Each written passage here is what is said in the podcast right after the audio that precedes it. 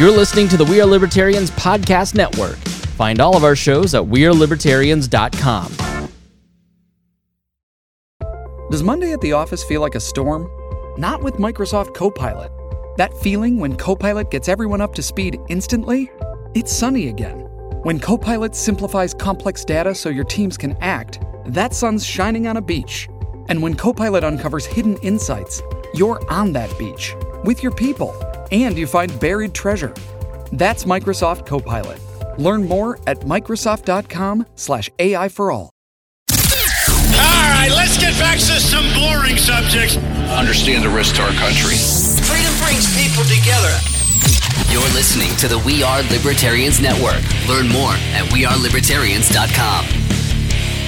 Welcome to We Are Libertarians. My name is Chris Spangle. It is so nice to see you tonight, or hear me. You, you hear me. Oh yeah. Hey Chris. Hi, Gulp. We're going to talk about Game of Thrones and what does power mean, and uh, talk a little bit about political power and where it's derived from, and uh, a whole lot of nerd talk about Game of Thrones. So, not going to lie, it's not relevant to you if you don't know the show, haven't caught up on the show. It's, it's not Spoilers ahead. not for you. So, be be aware. So, we'll be back right after this. Warning this show is for adults, produced by semi adults.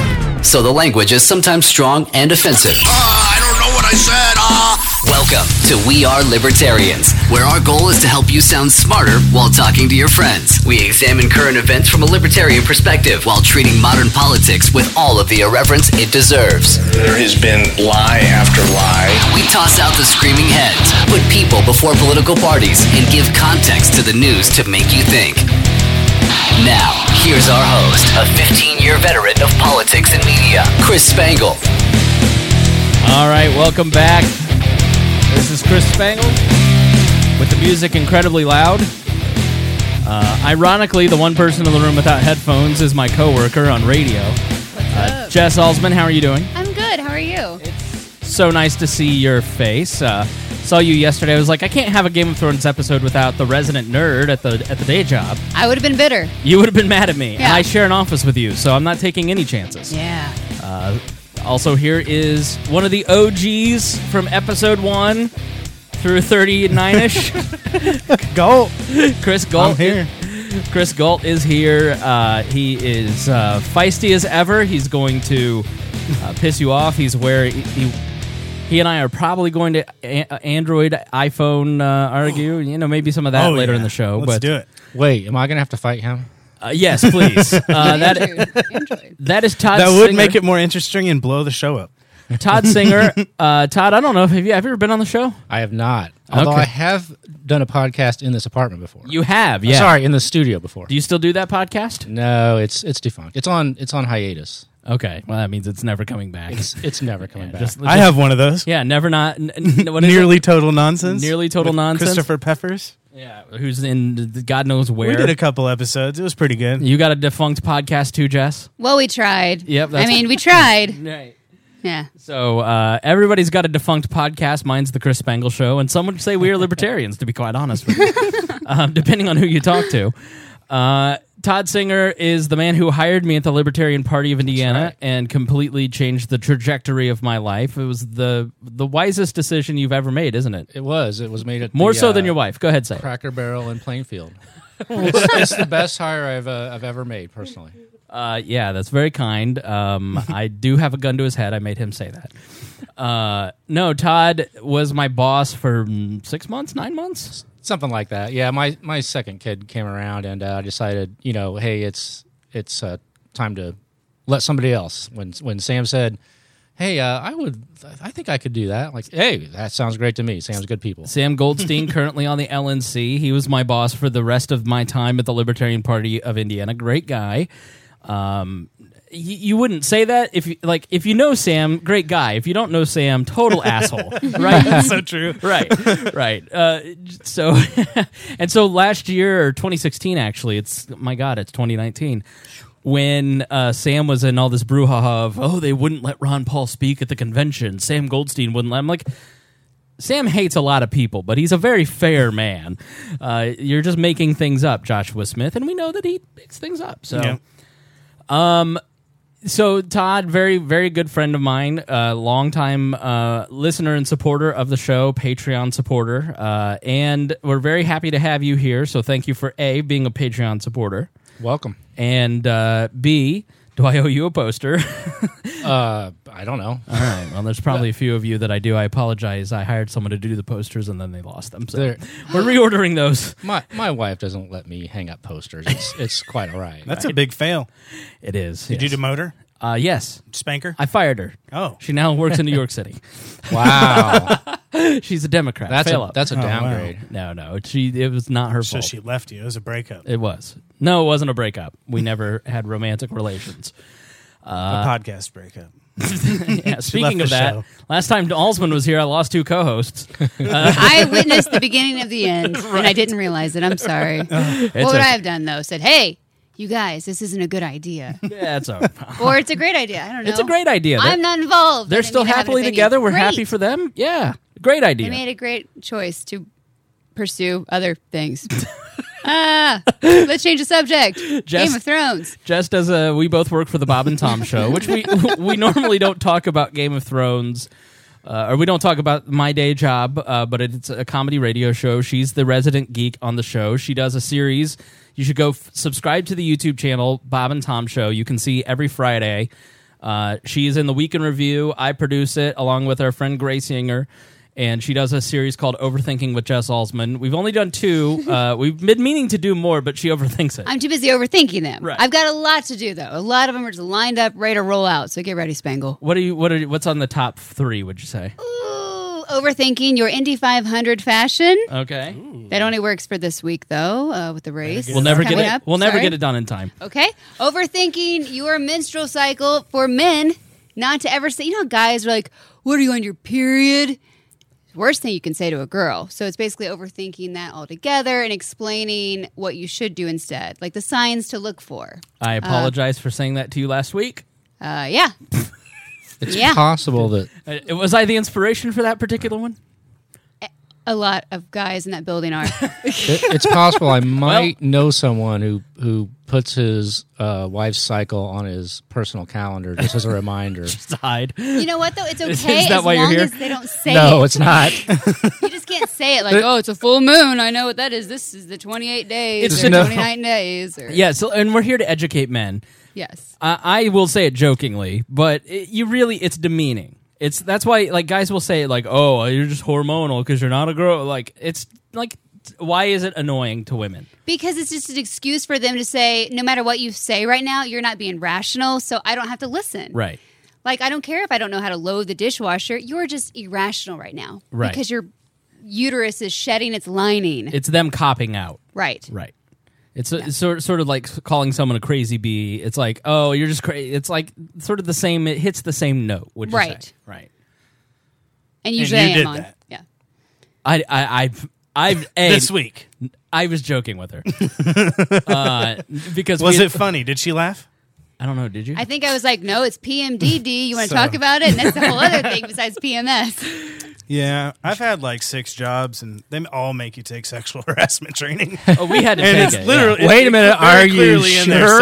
says if it's six different places, I'm having you do sexual harassment training. I don't know if you can make that connection for sure. No, Jess and I share an office, and most of the day is her just yelling in my direction, not at me, just yelling. I mean, just, Or talking, and then I'm like, are you listening? Because he'll have his headphones my on. my job is audio and video editing, and if I don't have my headphones on, then I'm never going to get anything done. so. You're never really listening. You're always just nodding your head. And yes. it's and it's not You're Jess. right. eh, yes. Yep. and Jess is the the least of the problems. I mean, you vouch for me. My office is Grand Central Station where we work. It is. People seem to just migrate there naturally. Right. Because you and I are there. We're the fun people that work there. Everybody else is boring. and that's not true. We're the only ones here, so we can say it's true. right. Exactly. Uh, and so everybody kind of ends up in, the, in my office, and literally, like from the time I get in there between nine or ten until the time I leave, it's just one person after another. And I just looked at my boss today, and I go, "I got some thinking that I got to do. I might not come in this week." And he goes, "I totally get it because you have a hideaway office somewhere else. He has a hideaway office somewhere else. It's like I don't know. It's a very social workplace, like or any radio station is, and you know, it's just sort of." a certain point, I, I got to get I got to get stuff done. I'm very efficient, am I not? You are. It's so you amazing. need a hideaway office. I do. Yeah. So? Well, this is kind of my hideaway office. Yeah. But they let you come home and work from home. Yeah. Oh, we nice. have we have we have like the best bosses in the world, and I'm not just saying that because we're on tape. I mean, would you agree with me? Yeah, if you're getting your job done, that's all that matters. Yeah. And you can do it anywhere, kind of. Yeah. Most of the time. So Mhm. Yeah, a lot of my production I have to do at work, but the emails I can answer from the sunny back porch. nice. So yeah, or so on the beach in Florida. Yeah, it's very nice. Um, but yeah, I, I have a lot of p- projects going, and I got a lot that I got to get done in the day, and so I apologize if I ever ignored you, Jess. No, it makes me mad when you're extremely efficient knocking things off your to do list. I'm like, that's not fair. I'm not knocking things off. Pay attention to me. Sorry, I didn't mean to be focused. No, it's okay. I'm the only focused person that has ever worked in the radio industry. It's really annoying to everybody. I think. It's beneficial. If you ignore me, I eventually just go away. I'm like a cat. Right. she does, and then I feel bad because I realize why she's leaving. I ignored her, and then I'm like, "Ah, Jess, come back. I'm so sorry." I'm like, no, no, no. I got the hint, and you're right. You were absolutely right. I'm going to go do my job now. I try not to ignore you. Sometimes I'm just I get like I get into the zone and then I just can't I can't get out of it. That's okay. I turn to you for politics, though. That's right. So I can be a little dangerous talking That's with the friends and family. That's right. That's the that's what we do here. Uh Galt. Dangerous speak. That's my middle name. Yeah, Galt. Uh, here's the funny thing about this show. What's Uh, that? The the progenitor of Galt leaving was the fact that we would not let him talk about fluoride in the water and conspiracy theories in 2012. So this program started March 8th, 2012. That was when the first episode dropped. The first one was recorded late February because I f- didn't record. I didn't hit record. Yeah, It got we had to up. do the first episode twice. Yeah, and uh, but if you go back and you listen to it, it's it's I think us talking about maybe Ron Paul versus Gary Mhm, Johnson or mhm. something. I don't know. It's but it's it started in early 2012 during the 2012 election. So we're about to do our third election cycle, which is crazy. Wow. And you know, back in 2012, Todd, you didn't talk about conspiracy theories, especially if you were a libertarian. Well, not around here. I didn't uh, talk much about that. I was, you know, being in Indiana, I was trying to be, you know, straight laced and talk about all of the fiscal aspects of things. And even if it was like marijuana, like, okay, well, let's frame that as a fiscal issue. How much money that we're spending on incarcerating and investigating and, and such and such. Yeah, you hired me in 2008, October 2008, and it was almost it was almost a no pot discussion rule. I mean, we didn't talk about marijuana because a lot of that that time period for libertarians was we don't want to be seen as crazy. We've we've gone through 35, 40 years of the guy in the Hawaiian shirt trying to be outrageous on the televised debate talking about marijuana and it was such a punchline of you know pot and libertarians but lo and behold you look 10 years later and and it's damn near legalized everywhere um, and now he didn't talk about conspiracies because it was it was completely taboo you would immediately get to, you know run out of the rails as a crazy person and we now have a conspiracy theorist as a president Mhm. and the media is a conspiracy theorist about a, the, the president And you've apologized to that. uh, I, I that. actually have, yeah, because well, I don't believe in conspiracy theories. I, I do believe that some older conspiracy theories, like the like JFK and some of that stuff, I think that the Dulles brothers were the two most evil men to live, and so was LBJ. Um, but like 9-11 truth, fluoride in the water. I'm sorry, I'm not down with all that stuff, but. I, I, I think there actually is fluoride in the water. Oh, you, you don't understand the benefits of spring water? No, I understand. Fresh spring I water? understand having good teeth, right? Fresh spring water does not have fluoride in it. Let's not beat this dead horse. Creighton is not here to punch you. Which which was my point. You have apologized for it. But But I've still yet to hear from Creighton. Creighton, you'll never get an apology. From. First of all, Creighton has a big boy job in New York City with a very reputable firm, And still doesn't talk about it. and still, still, he will never be back on the show because I just thought about it the other day. Oh God, this pro- this show has been on so long that we now have people with great jobs in high places. And 20 years from now, I'll be like, I'm destitute. Can you hire me, Creighton? Remember me? No. Um, Can I clean your house? Right.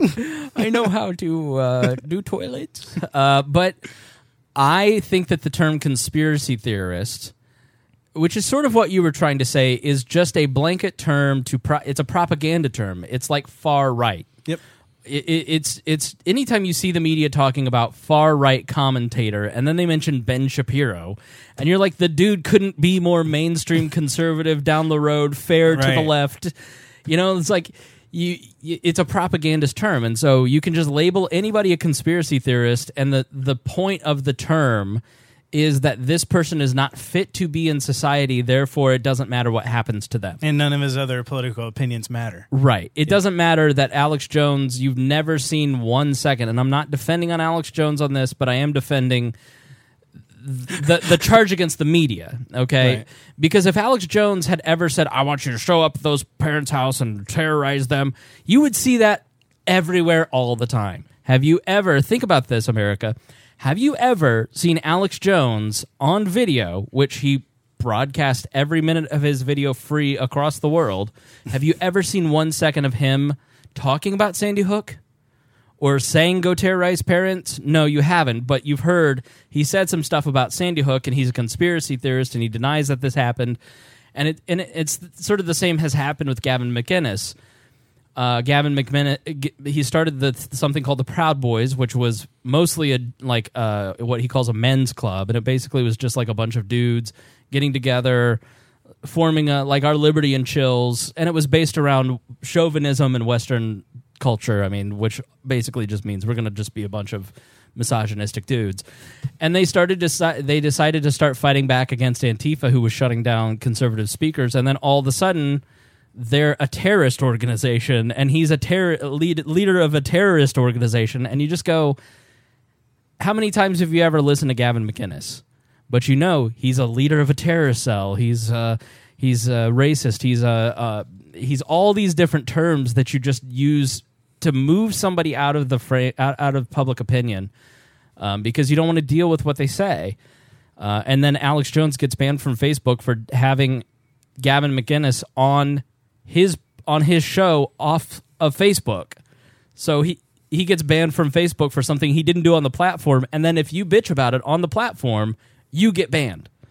So so the slippery slope. I'd like to point out, hey, remember when somebody two and a half years ago, two years ago, maybe a year and a half ago, at the least, was saying this is a dangerous precedent. You don't want them going down this road because it's only going to get worse.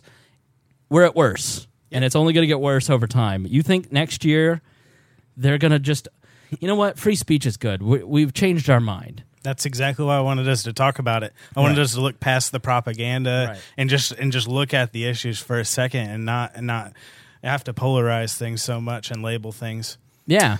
Even the term I was just woke back then in 2012, huh? you, you hear the term deep state now in mainstream media pretty regularly. Mm-hmm. Yeah. And that was something in you know, Yeah. 2008 or whatever. Right. You were, if you said that term, you were just completely written off. Right, totally. So we are we're it's funny to look back in the beginning you'll go listen to the first 5 episodes and just kind of think about how much further down certain rabbit holes we are how much you know like you you the good thing about we are libertarians it's th- you can go back and watch the sands of time you go back and listen to all the The episodes show's not only helped the audience, it's helped you too. Right. You've grown. Uh, I have grown. I started this show married. I'm no longer married. I started this show with you, and uh, you're all I've got left. I'll, I'm still here. We're, we're going to right, pause Spangle. now for a few minutes. I gotta go. Brief intermission. Are you tired of banging your head against the proverbial wall of politics and getting nowhere toward actually making your life more free? Are you tired of interview podcasts that have the same guests as every other libertarian interview podcast out there? Are you tired of hearing the same news stories that you can hear on the mainstream media? Then you need to listen to the Lava Flow, where we don't do politics and we don't do the major stories that exist only to divide you. We talk about news that affects you and your freedom, and we work to find solutions that can actually help you to be more free. Check us out at thelavaflow.com. the the reason we are gathered here today is to talk about Game of Thrones, and um, you know we're gonna have some nerd talk around it. Uh, I'm not gonna be able to stop these three. Uh, the the person who was here earlier goes, I just you know, they all seem to know each other, and like I just don't know anybody. And I go, they've never met. They're just really geeking out over Game of No, Thrones. I think she's like, oh, I thought you were going to talk about politics. You're gonna talk. You're going to geek out over Game of Thrones. Ah, see ya. Yeah, right. yeah, Jess, Jess, you were like, Shipping can make or break a sale, so optimize how you ship your orders with ShipStation. They make it easy to automate and manage orders no matter how big your business grows. And they might even be able to help reduce shipping and warehouse costs. So optimize and keep up your momentum for growth with ShipStation. Sign up for your free 60-day trial now at shipstation.com and use the code POD.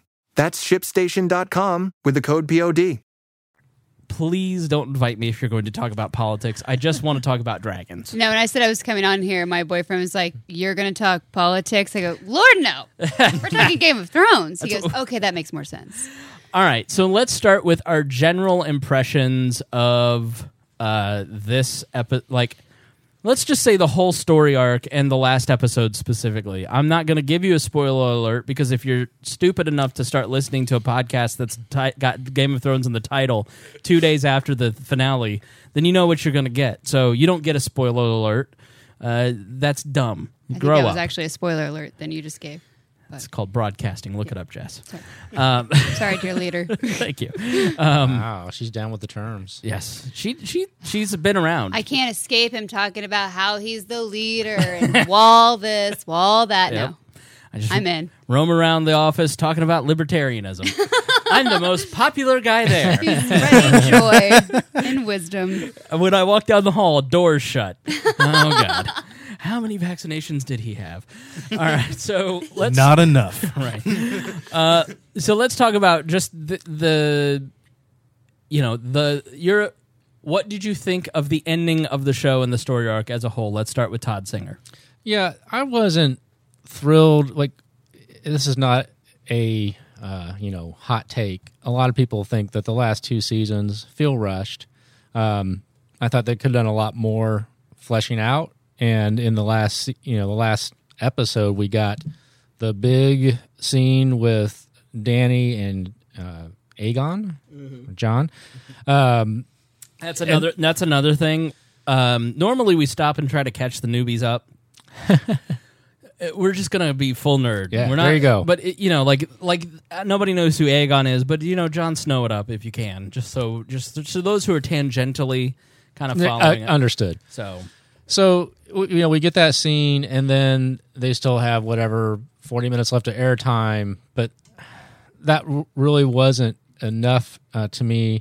Um, didn't love the ending. Would have probably preferred something different, but there were some good parts too. And I talked about pre-show how I, I liked how you know Bronn is now master of coin, whereas Petyr Baelish was master of coin, and Petyr Baelish.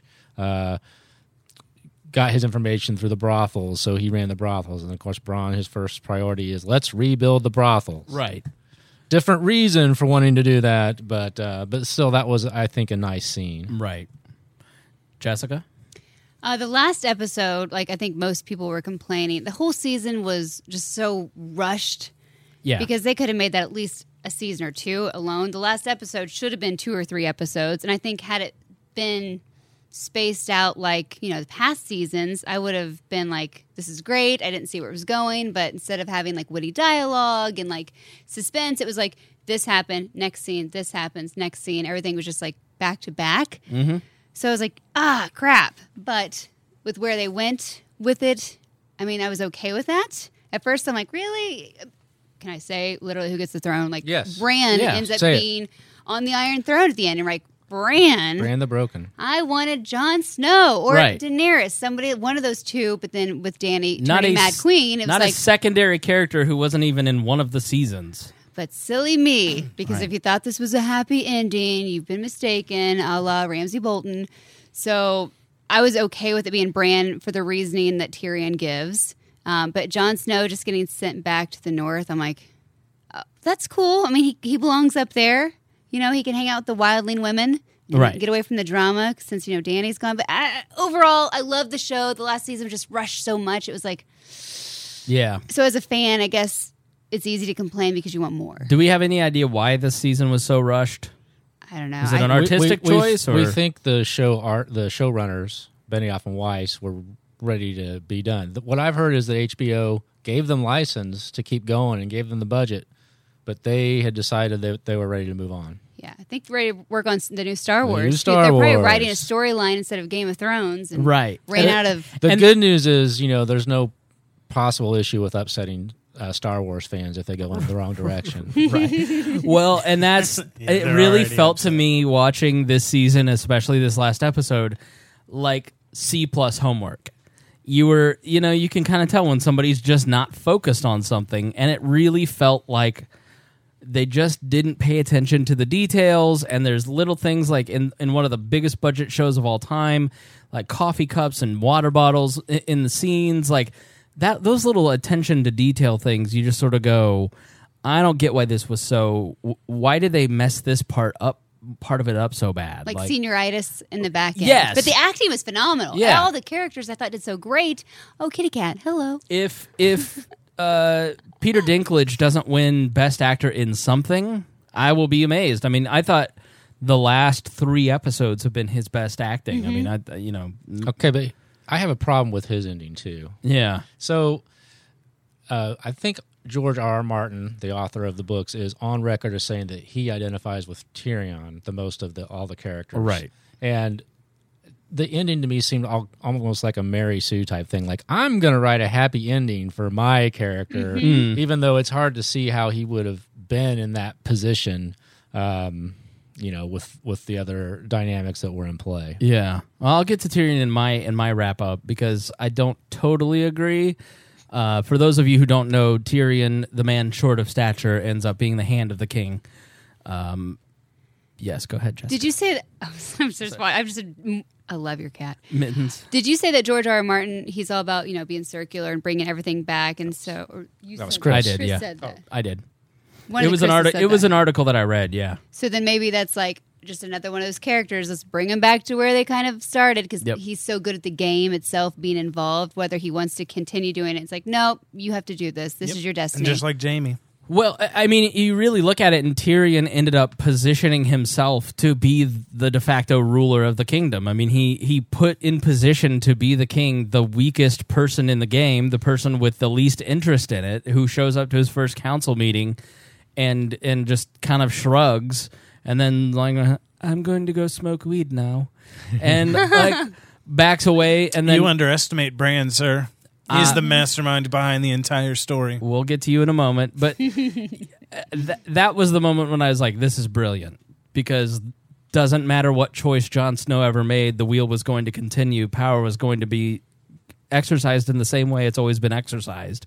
You know, a, a Tyrion who's mo- the most clever will position himself to be in power, and then bring his friends along. Uh, so, so what was your impressions, Chris Galt? It's your turn. So it sounds like we have uh, starting between the out- three of you. Just hold on, just starting out smug. Just you just you breathe and it's smug. Go ahead. between the three of you, it sounds like there's a consensus that you would all rewrite it in your own way, and that's fine. Uh this was like this episode was kind of like I'd say the the last season, but the ending as a whole was like coming on SSRIs on antidepressants. It's still nice, but it's not great. That's how I'd put it. It's just sort of meh. And that's why I absolutely love the ending. Of course, is yes. because everyone here doesn't like it or Yeah. doesn't like aspects of it at least. And I I think that that's a great storytelling um, to have to have characters um, not do what they would normally do in a fairy tale type world like that, like a like Jaime's fall was probably my favorite part, um, and which when I'm reading it seems like that's most people's least favorite part. Um, Jamie basically going back to Cersei and dying. And because that's what his whole story was. He only ever loved one person in his whole life, right? And and when he was with Brienne, you could see it in his face the whole time he was there that it wasn't the same for him. It wasn't like like the his his true love, his sister. but is what it is. But I loved that he fell back to his addiction and and and it was real. It was a real moment for a character that I don't feel like you get in very many shows. It was almost like um, kind of like Walter White in Breaking Bad's a good character that you see break. You know, I agree. And- I agree with you about Jaime. I agree that he's the most realistic person because at the end of the day, we are all like people. No matter how hard they try to change their spots, no matter how hard they try to be noble and do the right thing, like you always eventually kind of fall back into some of those worst patterns, and and then have to keep fighting those demons. Yeah. I think he was a very conflicted character, and I I think that he had a really good story arc. Yeah, and then um, with Tyrion saving his life, you know, in the in the camp, uh, I think that was a really great moment for Tyrion because he went he left there and and he knew that that was the end of his life. Like he gave up his life for his brother. Yeah. and eventually that that would come back to him, and um, th- that's why when. Uh, when they showed him in the rubble, like someone in my watch viewing party said, "Oh, why are they showing that?" Like, And I was like, "Yeah, but that's they're I showing don't- this I for don't know, maybe Tyrion." top five characters, like Well, yeah, and uh, on-screen death, I guess, because they kind of flashed away.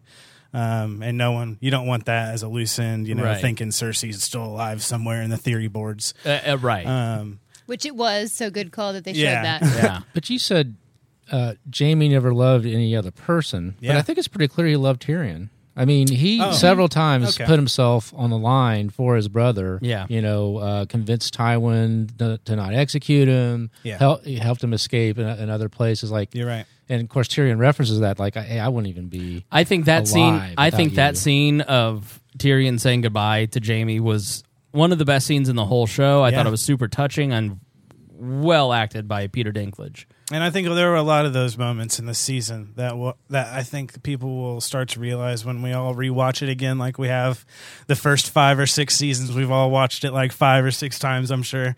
And uh, once we watch this one a few more times, we'll start to like some of those moments a little bit more and start to understand some of those holes. Because I don't know about you guys, but like.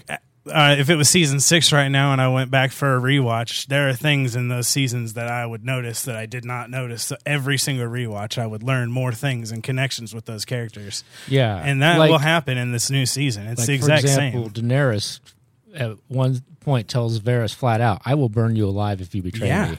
Well, Yeah. wasn't wasn't there a dream sequence of her walking into the throne room in snow? Yep. She's in the house of the un, is The it Undying. Undying. hmm with Yeah. the warlock. And at she first, burns them with the little it's baby like, dragons. Is it snow? And then you're like, oh no, it's ash. But then Yep. it really did. They did bring winter Yep. to uh, King's Landing, so I guess it was snow. But she never touched it. It was in kind the of dream. both Right. snow So and as soon ash. as she gets close to the throne, and then she ends up going to what looks like north of the wall, and she sees Khal Drogo and her uh, baby. Right. Didn't make it, but apparently that's her going into the afterlife Mm. to join them. Mm-hmm. So I guess the sun rising in the east, setting in the west, or what was it? No, sun rises in the west and sets in the east. Mm-hmm. How does the sun actually do it? It's the opposite of how the real sun Starts does it. in the east and ends in the west. This is Backwards, easy it's to remember. backwards You just watched the great '80s movie, The Muppets movie, Muppet movie, and they, the song says, "Hey, I've never seen the sun come out in the west." And that's that's how you remember. You, you may be too young for that movie. Yeah, I know. Just get a map. Sorry, sorry. Just look out my window. The map. How does the map help with the yeah, sunset? but besides um, Jaime and Tyrion, um, I really liked all the Starks endings. Um, all three of them. Um, they're all all four of them. They're all uh, kings and queens in their own regards. Um, they all went in their own ways. They all get to live lives that they chose.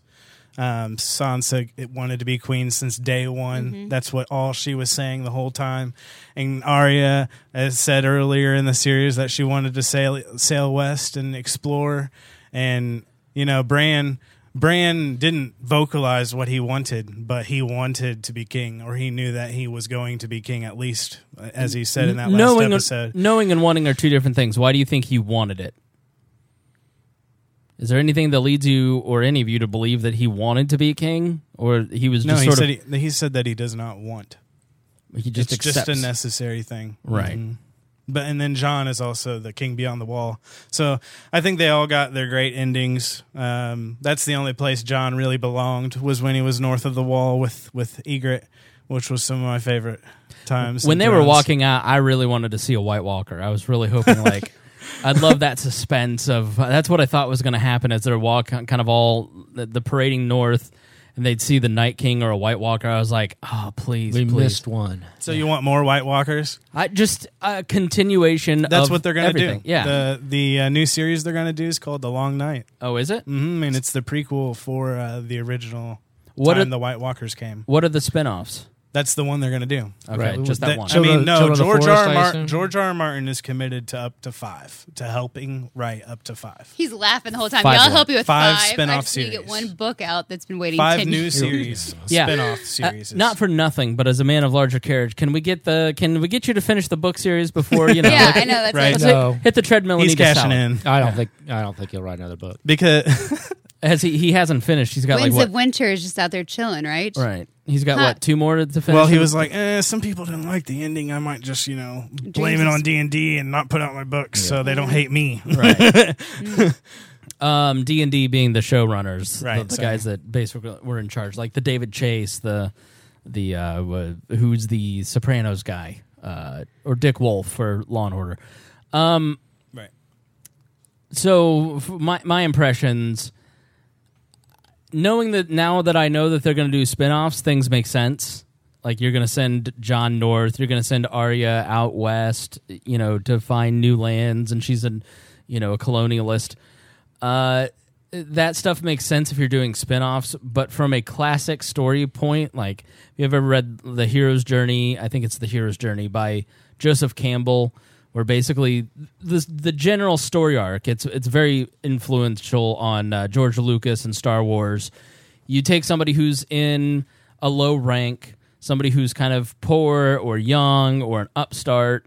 They they feel an injustice in the world. They meet a guide who helps them kind of discover their true power, and then the hero defeats the evil empire with the help of the guide and uh, there's trials and tribulations along the way and usually a romantic interest. And like that's the classic storytelling formula that that pretty much everything joseph campbell just kind of identified through all of mythology and history and all of our literature like these these main themes. There's another guy uh, the seven basic plots where he identifies like the seven basic plots that all stories kind of follow. And so there's some stuff in this where there's discord between classic storytelling and the way that this wrapped up. You have Jon Snow, who is resurrected, who is the main sto- character of the story, who is, you know, raised from the dead. He defeats at the Battle of the Bastard. He like has all these huge moments, and then he just becomes sort of this silent, neutered person in the last episode, especially. Whoa, Like, whoa, whoa! But that's after he saves potentially millions of people. Mm-hmm. The entire world, the known world. Maybe. So he yes, there is that scene, but at the And end of the, Tyrion, he at least saves Tyrion. he's he's going, but she's my queen. Like you just saw her nuke an entire town of a million people. Like she's still your queen. You should be He you should be her. reacting like if you're a man of honor, you'd go like Ned Stark. You'd go the way of Tyrion and Varys, and you'd stop her, which he ultimately did. But he had conflict over it. It was just sort of ham. Love is the death of duty. But it was that whole thing was just sort of crammed. It was just odd, and it didn't Aemon fit said right. that. Like, did Aemon it feel said that. rushed? Not, not just rushed, but just like How many times can you guys say rushed in this just podcast? bad storytelling. Two Like- I'm thousand. from oh, Rushville. Bad Huh? storytelling because it subverted your expectations. It was no, bad. because it's bad storytelling. what was bad about it? What part of the story was bad? That particular Besides that, you disagreed with the outcome. the fact that the whole show is about the the North Daenerys Targaryen? the Northmen specifically. Oh, oh, it's about the North. and the start. Would you shut the f- uh, shut up? Thank you. Oh no. This Am I witnessing this the beginning is of the end here? This story is much larger than one character or one town. or But when one you're talking about the Starks story arc, you're talking about men who just do the right thing no matter the cost. And then they're men of honor. And then you get to the last episode, and he completely betrays that by waffling on whether or not he should stop Daenerys Targaryen, who just we just witnessed one of the great tyrannical scenes of all of television history. Like it's like watching. And you didn't want any Nuremberg. conflict in, in his mind about to stab the woman that he loved. You didn't want any conflict Because there? he knew he had to kill her. The only way to stop her would be to kill her. Yeah. Right. And he was the only one that could, and that's what sucked. That's as con- to you- just but you a wouldn't have that- conversation you wouldn't have that you guys, conflict? Do you guys, from the oh. acting, from the storytelling, do you guys? There, there are two things that are really missing around Daenerys and John in this season, in my mind. First is the deterioration of Daenerys into a, a madman. the the most that we really get are some like weird pensive it looked like she had diarrhea that she was holding in in her face and made this angry face and then she just became crazy there was never any like dialogue around her being crazy it was just weird faces and then second was the love interest it's like he is he in love because every time she's tried to kiss him he's pulled away from her and now he's wrestling with whether or not he loves her or not it just didn't make any sense Because he found out she was his auntie. He's Right. like, Auntie, I don't want to make out with you anymore. It's kind of weird. I know you. you. grew up that way, where you all married your sister Yep. wife. You know, Aegon with his sister wives, It does- conquering Westeros. And I'm whatnot, just but- saying, if I- my fir- Mm. if I find out last week that she's my first cousin and this week that she's a genocidal maniac, my love isn't as strong. Right. I'm not. I'm not Otis Redding over here. Uh, So see, this is this is why it's beautiful, because she was a suicidal maniac the entire time. She was just killing people that were bad. She loved burning the Dothraki villages down. She loved conquering those cities. She loved killing the dead. The slave. She loved it all. She Right. loved. She loved. She was fire and blood the entire show, but she never killed the good people until the end. So that's she why did the, the- exact same thing she'd done to all the other villages. Right. and lazy writing kind of to speed things up. That's why they put Tyrion in the last episode to basically explain that to people that might have Right. a problem with her all of a sudden flipping to Mad Queen. He's like, no, no, no, it's been there the whole time. Let me tell you. I- I- r- exactly right. And what happened with Varys in the notes that he sent around to all the kingdoms, and like you had to see a meme to notice that he was trying to poison her. Like they're just like these little sloppy things that you go, I don't get why Jon Snow gets neutered eh, from a from a story perspective, and and then he is that he's bargained over, even though he's the rightful king of the Seven Kingdoms. He gets bargained over, and then the the the Unsullied leave. And then his brother who's king and his sister who's north king they don't go hey well now that they're gone that deal's off. You can do whatever you want. You can stay here if you'd like. Like you like i i they they have this weird tortured scene on the dock where they all see the ships going away and they're like yeah but you still have to go not fuck some chicks at the wall like sorry bro like i know that you i know you did a lot for us you did a lot like it just some of it didn't make sense and then Arya Arya never gets any kind of glory for killing the Night King. What scene did we see her get crowned? They as- toasted her at Winterfell. Oh, They oh, did. oh, To okay. the hero she wasn't of there. Winterfell. we could go Right. to Shallow's Antique mm-hmm. Restaurant right now and toast you. Like, I would like that. You should do that, please. all right, fine. Take pictures. Great chips. So, so there was So you say that doesn't make sense. w- which part? that that Jon was sent to the to the Castle Black Yes, if you can to explain join the Night's Watch. If I you can. explain to me, I can. other than we're we need to cash out on a s- on a spinoff series. So Like Arya's Arya's Arya's ending made complete sense. Sansa, complete sense. Daenerys, complete sense. Jon Snow, I don't get what they were doing with Jon He's Snow. back to where he started too. he was he was the the Christ-like figure throughout He's this where whole he's thing, supposed to and be, then like I he's not. He's just flops at the end. so um he was sent to join the Night's Watch. Mm-hmm. There is no Night's Watch, Chris Spangle. Okay. So when Tyrion said that, there should have been a big wink. Ah. Okay. Hey, All right. you go join your buddies up there at the wall. You have a whole entire other queen in between us and you. Right. You do what you want. There's no more White Walker threat. There's no more Wildling threat, which was what the wall was there for. Mm-hmm. It was perfect. All right. I can see that. Thank you you. get to go live. All right. I can buy that. I thought he was just sent to go. He was just the Lord Commander now of the Night's Watch, whatever that was, to Right. take in the people of you know the seven or six kingdoms in the north that maybe Yeah. they break the law or they're the outcasts of their family, like I- your Samwells. That, that's I- why they shut. That's why he walked out the gate. You Well, know, I in thought- spring, and but and I thought shut he was- behind him, and he was walking with the wildlings out because But- he's not staying at Castle Black. He's I know, free. but I thought he was going Galt. That's why part of why I like the ending. You've ruined the only part of his ending that I liked is that a, a character went Galt and said, "I'm I'm walking away from the world that you nuts have created, and I'm going Galt in the north." I know that's why I loved it. right? you ruined that for me now. no, it's great. You're still. It's still true. I, here's what I will say, and this Grey is Worm doesn't know that. Grey Worm thinks he's you know R- well, Grey- shackled up there, Grey Worm's training going to the beach. criminals. Um, so uh, I, here's what I really did like about it.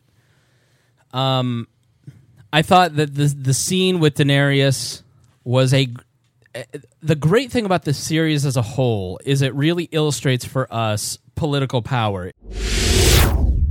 It's time to shake up your podcast feed, folks, by subscribing to Lions of Liberty, the only libertarian variety show out there. Spend Mondays with me, Mark Claire, as I feature in depth interviews with great names in the libertarian community and fun roundtable discussions. Electric Liberty Land with me, Brian McWilliams, every Wednesday, your weekly dose of comedy, culture, and liberty. And Felony Fridays with me, John Odermatt, where I expose injustice in the broken criminal justice system. Find us on iTunes, Stitcher, and at lionsofliberty.com. kind of shows you the the absurdity of political power and the absurdity of uh, trying to rule over others and how it corrupts people wholly, even decent people that you think like Daenerys. You think she's a decent person. She's going to save everyone. She's going to break the wheel, but she just turns out to be another dictator who's going to destroy the world. Uh, and I thought that that scene, the the taking her from a person that you're really rooting for to a person that you despise by the end was a great example of how power completely corrupts both the person who is seeking power and also how many innocent people it hurts in the process. And I thought that the dragon seeing the throne as the thing that killed Daenerys, while being a bit obvious, was very apropos and a really good ending to that entire arc. And I think one that we can, as libertarians, really apply to how we how we view political power. I mean, have you thought about it in that in that? I kind of thought Drogon was just kind of breathing fire in general, which ended up in a result Right. melting the throne, but because he wasn't necessarily aiming right at it, he was just like ah, like screaming. Yeah. But in the result of it, melting it down. Well, he wasn't So going to kill the gets- last Targaryen. I know, but I really did want Drogon to kind of breathe fire at Jon and be like, "Oh, look, he's unburnt." What? Right. And then he just started to worship him, kind of. Right. And then he'll be like, "Go away! I gave up Ghost. I can't hang out with you." Yeah. And then they all go live in the north together. I mean, what Sorry. did you think about that arc? Well, couple things. Um, one, while the Starks have been portrayed as honorable throughout the series, they've also been portrayed as how do I put this delicately, stupid. so my first question is, how did they find out that Jon put a knife through her heart? Like, why shouldn't he have Thank just you. cut his arm and said? Um, you know, the dragon came in, freaked out. She flew off. I don't know where they went, and I got cut. Exactly. You were waiting for for uh, Grey Worm to run in I mean, and is arrest it possible him. the great that he, Jon just said, "Oh yeah, I killed her." Nobody. It's heard- possible because He that's the did. kind of person that That's- he He's is. honorable. He would tell the truth. I wouldn't put it past him. Jo- I mean, the only explanation that you don't get is Jon Snow told on himself, which is so stupid. He could have walked out and been like, "I'm the king." He could have climbed on that dragon, and then he could have Yep. he could have killed the Unsullied. He could have killed and said Daenerys Targaryen was a traitor. I I'm saving it, and then. You know, or taken the dragon to fight the Unsullied with his sisters and all the Yep. Northmen and everybody else, and s- instead you get Tyrion waking up in a prison three weeks later, and Jon's a prisoner for what it is reason? stupid, but it's not out of character. I- because he could be. I get he it. could be. I he get is it. that stupid. Just like Ned, he I knows have nothing. this letter. You know.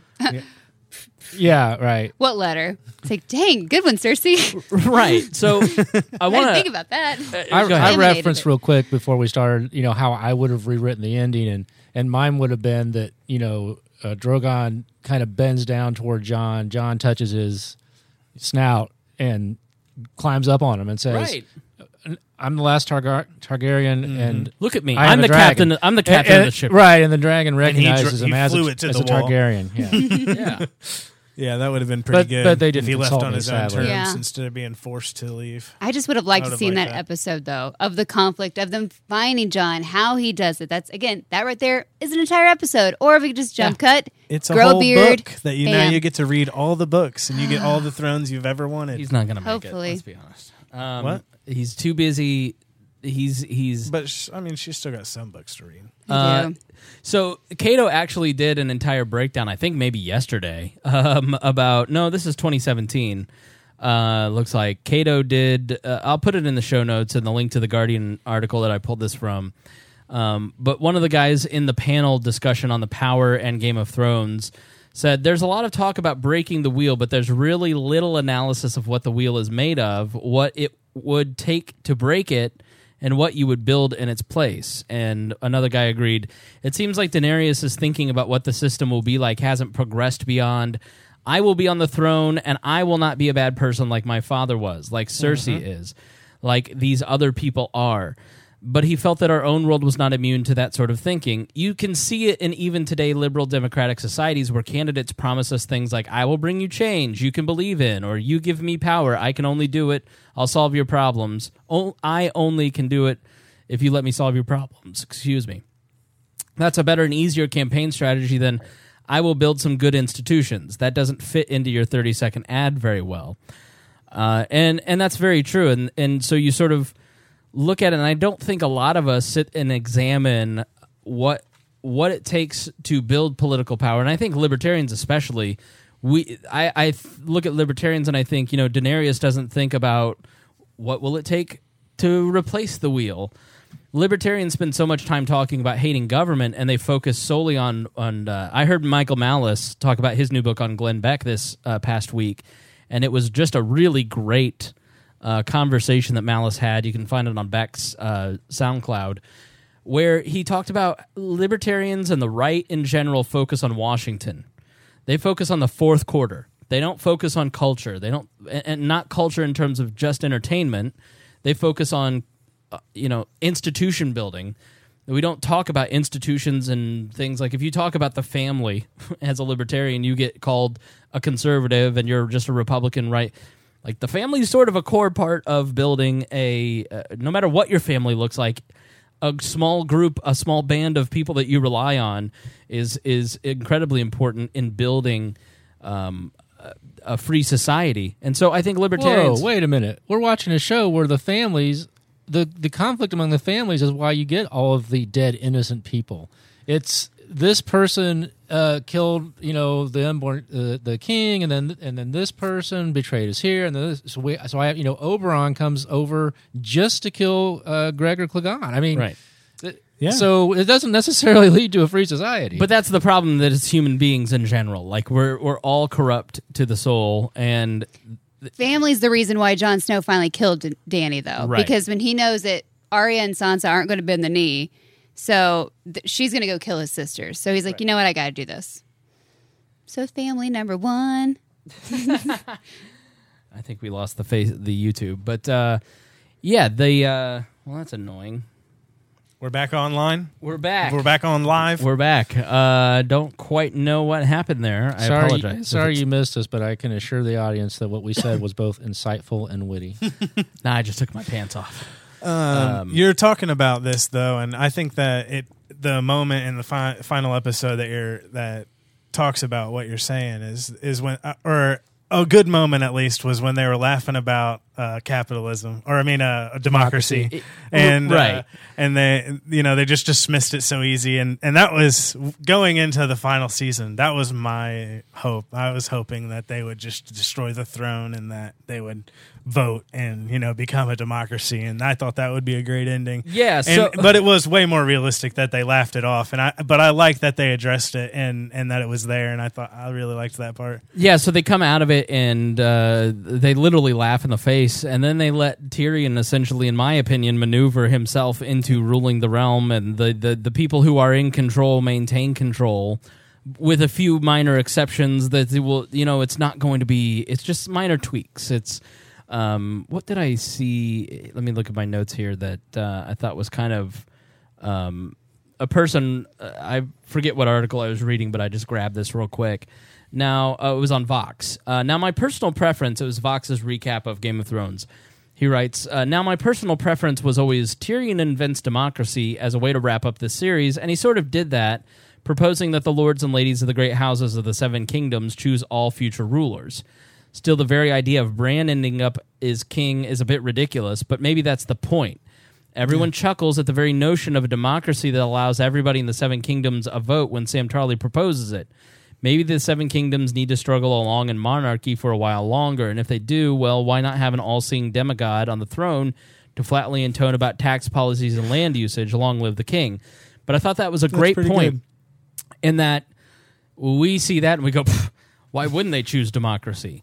But if you really think, I think as libertarians, we sort of look at the current the current state of our our choices and how we make choices, and we go, well, "Isn't this all patently patently ridiculous?" I think somebody from thirteen hundred will go, "Well, it's way better ordered with a king. Uh, why, way better than this? Like, what are you talking about? Like, you don't you don't have freedom, just like we don't have freedom uh, to do what you want within certain exceptions." So, so I don't know. I think that again, going back to um, the scene where Tyrion maneuvers himself into the being the king. He comes in, he puts all the chairs in order, sits in the chair. They come in, they talk about what the brothels. They start arguing about brothels and versus do we help people or do we build brothels? And they're talking about absurd nonsense. Those are not mutually exclusive options. right. They're talking about absurd nonsense, and you just sort of go, as it pulled back, I just went, holy shit, this is brilliant. And I don't know if I said it earlier, but it was the moment for me when I realized it doesn't matter what choice Jon Snow made. The wheel will continue, meaning people will always think that they ought to rule over others and will stop at nothing to get to that place. And if you study anything about history or our history or the world's history, the more you study history, the more you start to see our own times and our own behaviors and people of the past.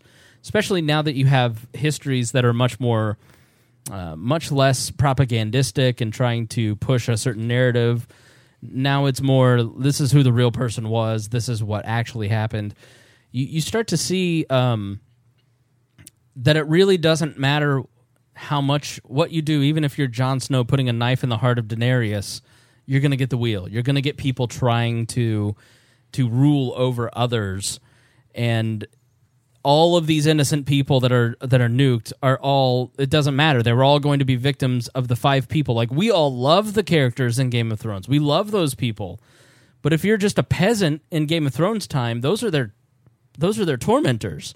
Those are the people that are oppressing them and their their petty little differences and fights are the ones that cost them their lives over this throne and and you just see the absurdity of it all and you start to kind of go wow this is this is brilliant because they really illustrated a couple things very well in that the the fall of Daenerys the Barack Obama figure who ends up being you know or the, the, we, the, we love this guy oh what a disappointment and he killed a lot of people with drones uh, or you get um, just the fact that we're always going to kind of repeat the same history unless we start to make some changes about our own behaviors and choices. You look like you have something to say, Todd.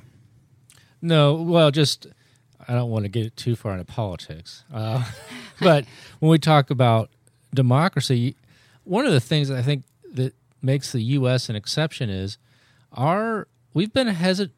Our leaders have been hesitant to deploy our military domestically. When we try to export democracy to other countries, hey, that's part of the deal. If I get control of the military, then my clan, my family gets to be in power and gets certain rights, and I'm going to punish the people that uh, trod on me uh, before. And Right. I don't know exactly why, maybe an accident of history, but in the U.S. we see it as, oh no, you really shouldn't deploy those troops. You know, it's okay around the around the world, but around, around you know here, we're not necessarily going to listen to a president that says, hey, you know, go arrest my political enemies. I think one of the clearest examples of this was who's who's the guy that talked about brothels, the I, Bronn. Bronn, the guy that says cock every episode. Uh, he he he said it best when he had the the thing up against the head of the Lannisters. Do you think Crossbow. It's a crossbow. The thing. The thing. crossbow? Thank you. He goes. You've never seen a crossbow, have you? All these great houses. It's it's some rough bastard like me, A that's- cutthroat, a basically. cutthroat Yeah. that started these houses that was ruthless enough to put themselves in this position. The cutthroat that took Casterly, Casterly Rock and That's and then all you, and then all you grandsons of the cutthroats do all your cock sucking and ruin everything. and, Yep. just- and I thought, He learned it Damn, from the he's Lannisters. right. Where do you- yeah. where do you Lauren think the- Lannister? where do you think the Bushes got their money? Launder, Uh. laundering Nazi gold. where do you think Trump's Where do you think Trump's money came from? Trump's grandfather ran a brothel in in California or Alaska or somewhere. You know, it's it, wealth is built by the people who act like Donald Trump, unfortunately, and then the rest of us are all just I'm just going to be nice, and it sucks. Uh, so, but I thought that was a very clear moment. Um, so you know, you actually put together some examples. Yes, two pages worth, and we are going to go over these in meticulous detail, one by one. Oh, I'm just kidding. this is really cool. but you kind of you kind of see you know Power Illustrated kind of walk us through some of this, and I'll put the this into the show notes if you kind of want this summary, you know. And really, what I wanted to talk about tonight was how does political power corrupt both the people and hurt hurt the innocent that they're trying to rule over. You know, and you really did a great job. You can go and check out this list in the show notes. Um, but just you know, to to not have themselves told on. They push Bran out of a window. Uh, Daenerys is sold to Khal Drogo. And at that point, Daenerys is an innocent, right? She's just Right. a young girl that her brother sees as a way to gain power, so he can sell her off in exchange for soldiers. Right. Uh, King Robert orders assassins to go kill Daenerys, who's innocent at that point. You know, Joffrey. I mean, Joffrey was just one big giant abuse of power. Um, Theon kills two innocent children in place of Bran and Rickon Stark. Um, you know, the Red Wedding. Um, slavers of Meereen have crucified children as a message to Daenerys and her army as they approach. Wildlings attack the wall out of desperation and they're repelled in season four. Um, obviously, season the, the five. Red Wedding is another example of that same kind of um, cheering that you were doing for Daenerys the whole time she was slaughtering the slavers and you know the evil the evil horse riders. Mhm. You know, um, the Red Wedding is is they killed all the people you loved and it was brutal and you cried and it was terrible and it was the worst thing you ever saw on television. So but they- then you cheered when Arya Stark went there and slaughtered another family Right. because but it was basically the exact same thing you know? But we cheered for that because of who it was. Right, because they were on our side, they were on our team, but the other side, and those sometimes that's just not black and white like it, in reality in the world we live in. That's why i like game of thrones is is a lot more complex like our world. It's not so black and white like lord of the rings or something you know? And they kind of covered this in the books where Tywin and has a conversation with with Tyrion about the Red Wedding, and Tyrion's like, "Why in the world would you would you do that?" And and Tywin says, "Well, we could have had a battle in the open field, and a bunch of our people would have died too. And so, is th- doing this way any worse?" Mm-hmm. And as a reader, my answer is, yeah, it's a ton worse because at the time the the rules of hospitality said if you're our invited guest, you're safe here, even if we're warring.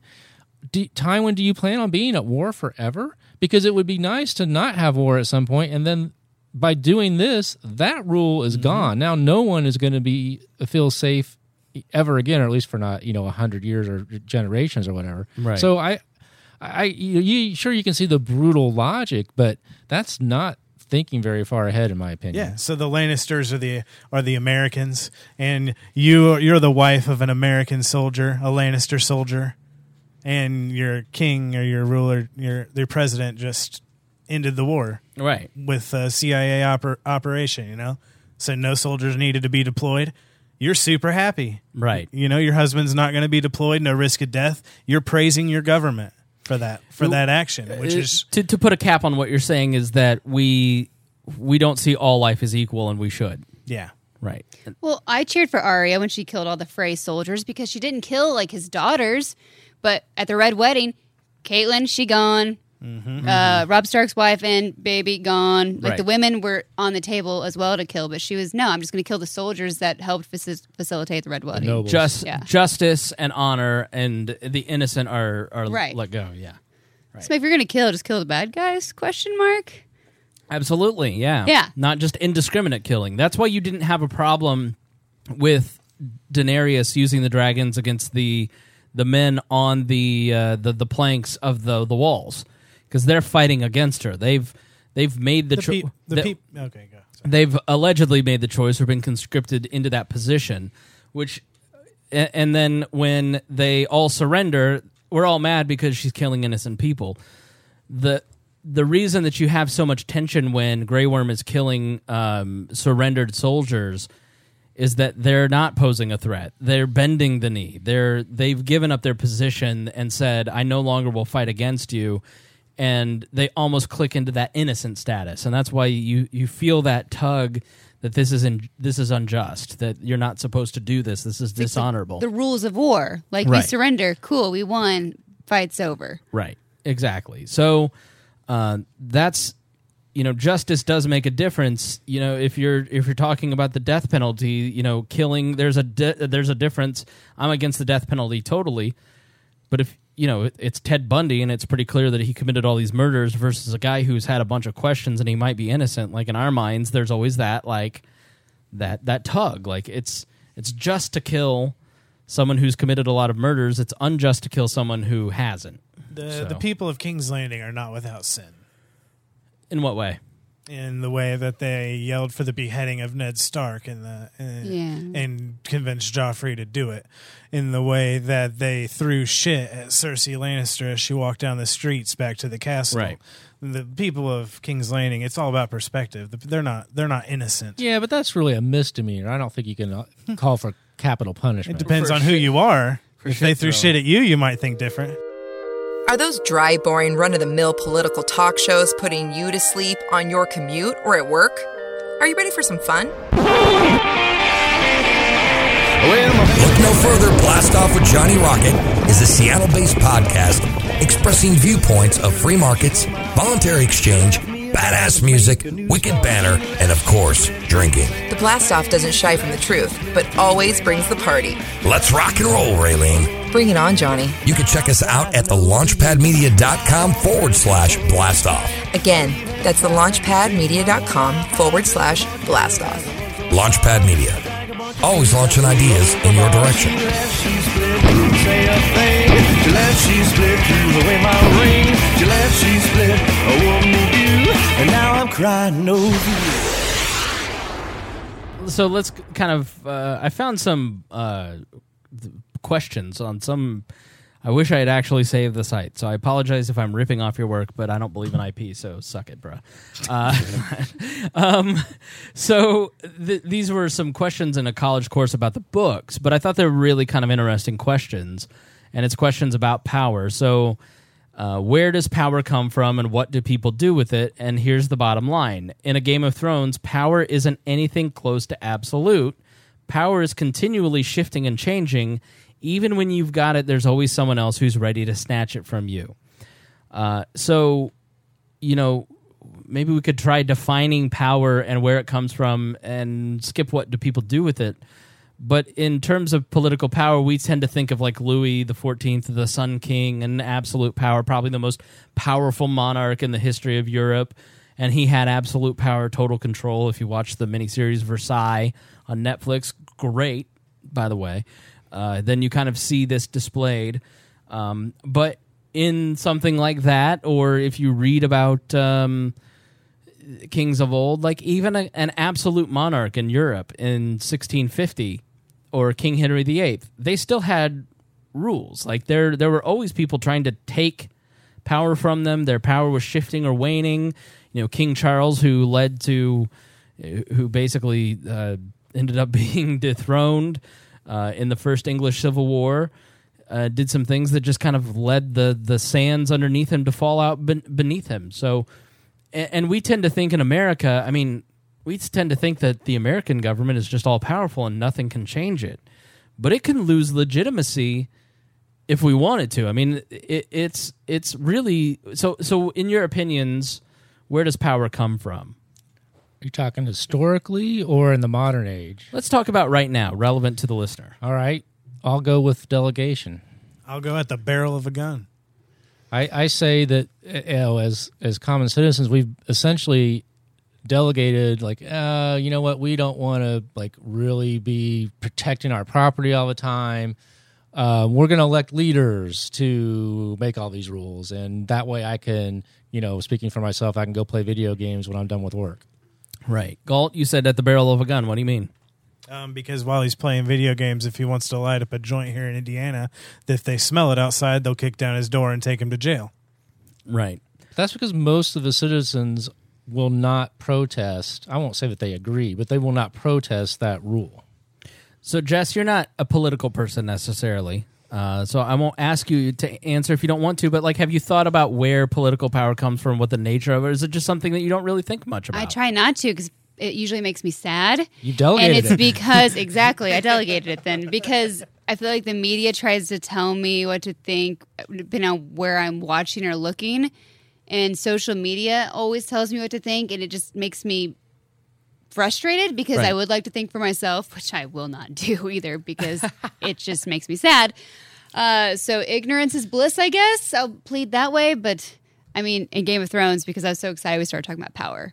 Littlefinger's quote to Cersei, and he's getting all cocky. He's like, "Knowledge is power," and Mhm. Cersei's like, um, "Take two steps forward to her soldiers, kill Petyr Baelish or whatever," and they start to kill him. She's like, "No, don't. I changed my mind. Now take two steps back." And her whole point is, Turn no, around. power is power, not knowledge. So you can know all the things, but it doesn't matter because if you're in charge, you're in charge, and you have all the power. What was the power that she was exhibiting? That Cersei was exhibiting. Well, the barrel of a knife, Right. a sword. Yeah, yeah. It's it's, it's the person who feels that they legitimately have the ability to kill you, and and the person that won the throne won it at, I mean, the barrel of a WMD. which is which is the thinking behind That was her weapon of mass destruction. You know, the dragon. which is the thinking behind the the term taxation is theft for instance you know that uh, if you don't comply then men in costumes are going to come and arrest you and put you in jail Right. Um, you know i think this would actually be a good time let's play this for our, our good friend jessica uh, you may not have heard this. Can somebody give her headphones? You may have heard Marshall Fritz uh, uh, explanation. Were you playing in your office before? uh, no, I don't think so. I hear a lot of Shapiro in there. I I, I try to uh, not. I try not to. Uh, uh, what's the term? Propagandize you too much. But this is a guy named Marshall. This is a guy named Marshall Fritz talking in uh, the '80s. The Cato Institute actually saved this audio, and Marshall Fritz founded the Advocates for Self Government, uh, which are, are the quiz people, and probably he's on Mount Rushmore, like Ron Paul, Murray Rothbard, Hayek, and Marshall Fritz. And he's the one that nobody knows, but he's the guy who really empowered the grassroots in the 80s, 70s, 80s, 90s to get out there and work. And uh, this is him. Can you repeat who's on Mount Rushmore again for me? George Washington. Right. Sorry. Not on, not my Mount Rushmore, uh, but but this is uh, Marshall Fritz asking people to examine their principles. If someone were to come into your house, he's uh, wearing a ski mask, he's carrying a shotgun, gets the drop on you, and he robs you of a bunch of your stuff. In your opinion, is uh, is there something wrong with that? Yeah, yeah, sure. He says, yeah, that's an easy one. How many of us would agree with John? That's obvious. He's saying, yeah, okay, good. Edgel, two people come into your home. Again, they're wearing the ski mask, they get the drop on you and all that sort of stuff. They're, they're cleaning out some of your stuff. You've got this great big built-in television set, and there's this argument that ensues, uh, do they have enough time to get the TV set out of there? And you bring up that your brother-in-law, a, uh highway patrolman, is a due over any minute right, to, to watch the game. It might be best that there, there isn't time. And they sort of decide to vote on it. And it turns out the vote is two to one, and they take the TV set. Edgel, does the process of taking your stuff become morally okay if you're allowed to vote on it? If they employ democratic principles and allow you to vote? No. How many of us think that uh, if you get to vote on it, it's okay if people take your stuff? Only if you have a big family. Only if you have a big family. Martha, three of them come into uh, uh, your house. Uh, this time they're not even wearing, um, they're very brazen now. They're not wearing uh, ski masks. Uh, they're dressed in suits and all that sort of thing. You can see that they're carrying guns. And they've prepared a, a list of things that they want you to, to give them, uh, including your Mercedes. But one of them comments, he says, You know, Martha, young, delightful people like you should be in an exercise program. And while we are going to take your Mercedes, we're going to give you this nice Schwinn. And we encourage you to ride to work and ride to play and whatever. So they, they leave and all. Is it okay if someone takes your Mercedes as long as you get something, some return on your investment? You got the Schwinn out of it. Is it okay now? Not a, good return. not a good return, but is it, does, the, does the morality of their taking your car change because they left you something behind? You got something good out of it. You got the Schwinn. Did the morality of the theft change because you got something? No. How many of us agree with Martha that the morality did not change? Okay, good. Bill, there you are. Hi. Four of them come into your uh, shop. Same thing with the Mercedes and the list and all this kind of a stuff. But they do one more thing. Uh, Bill, they're going to not only give you a Schwinn, but they're going to give a Schwinn to a poor person down in Paraguay who needs a Schwinn in order for her to get to work and all and support her family. Let's uh, say a couple of things here. One, you have not only a generic belief in, in, in value in helping disadvantaged people, but you have a very specific uh, burden on your heart for the people of Paraguay. Uh, you lived down there as a kid. Your mom was the ambassador. You went back in the uh, uh, in the Peace Corps, and you've got this great sense for the people of Paraguay. Bill, it, is it morally okay for someone to take your Mercedes if they do something that you consider good with some of the proceeds? Not morally okay. Not, that does not become morally okay, in your opinion. How many of us agree with Bill that even though they're doing something sort of nice that we approve of, it doesn't become more, the morality of it doesn't change? All right. Uh, let's see, what were we up to? Four? Chris, what if we had 14 in the group? Would it be okay then? So. No? uh, Richard, 40? Philip, 400? Uh, Linda, 4,000? 4 million, Phyllis? 104 million? Hey, watch it, guys, you're, you're wrecking the carpet. I think libertarianism is the basic principles that your mom and dad, in all likelihood, taught you. They're the principles that my mom and dad taught me. Morality does not come from what the group decides. How many of us tell our uh, teenage children, well, you just find out what everybody else is doing and then you do that? oh no! That's not the way we decide morality. So that is Marshall Fritz talking about the morality uh, of voting and taxation and government and power. What are your impressions of that, Jess? It's a well, I can hear myself. That was weird. Um, it's just a different way to put it. I like putting it into a simple, simple words. Does that make sense? Mm-hmm. For the peons like me, that's like, though I just pay taxes. Right. You do what Normie. you want to do. Yeah, normie. Friggin' normie. But what about like okay, so in Star Trek, the needs of the many outweigh the needs of the few. Is that like the counter to that, where we pay taxes to take care of everyone, and Yeah, you know what I um, mean? Like, Yeah. so, A, if you want to get that clip, you can go to wearelibertarians.com slash libertarianism, and then it's on Big Idea 1. You can grab that there. But we have a kind of a basic walkthrough of libertarianism at, at that at we- wearelibertarians.com. Look for new to libertarianism in the top bar. Sorry, I had to plug Jess. You're in radio. You understand. Uh, but the I don't think that the intention a lot of times is let's design a government that centrally plans to solve the needs of the many. What you what you get is a, a small group of people trying to maintain power.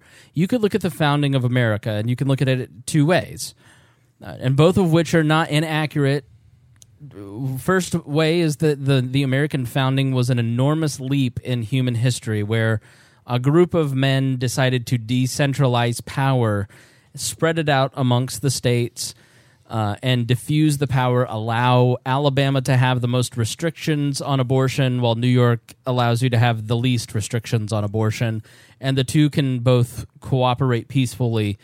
Um, you you can look at it as a massive step forward in human history where they said there's no longer going to be a king every man is the king of themselves or you could look at it as a group of white slave owners which is not totally uh, go talk to John Adams about slavery a, group of the essentially the lords of America as you saw in the Game of Thrones scene where Tyrion's convincing them to, to select Bran making sure that their personal economic interests are secured. Both of those are true.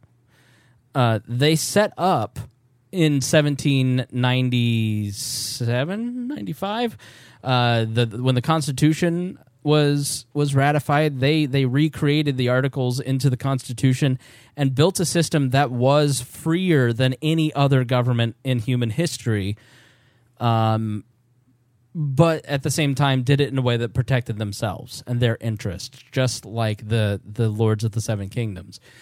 Um, six, six. It's gray, just like reality. And so, right, Not and, so black and white. And then over time, you you get w- to a point two hundred and nearly fifty years later, where we're at now, where you have a more centralized government. You have people along the ways. People like there's something called the social gospel that was very popular after the Civil War.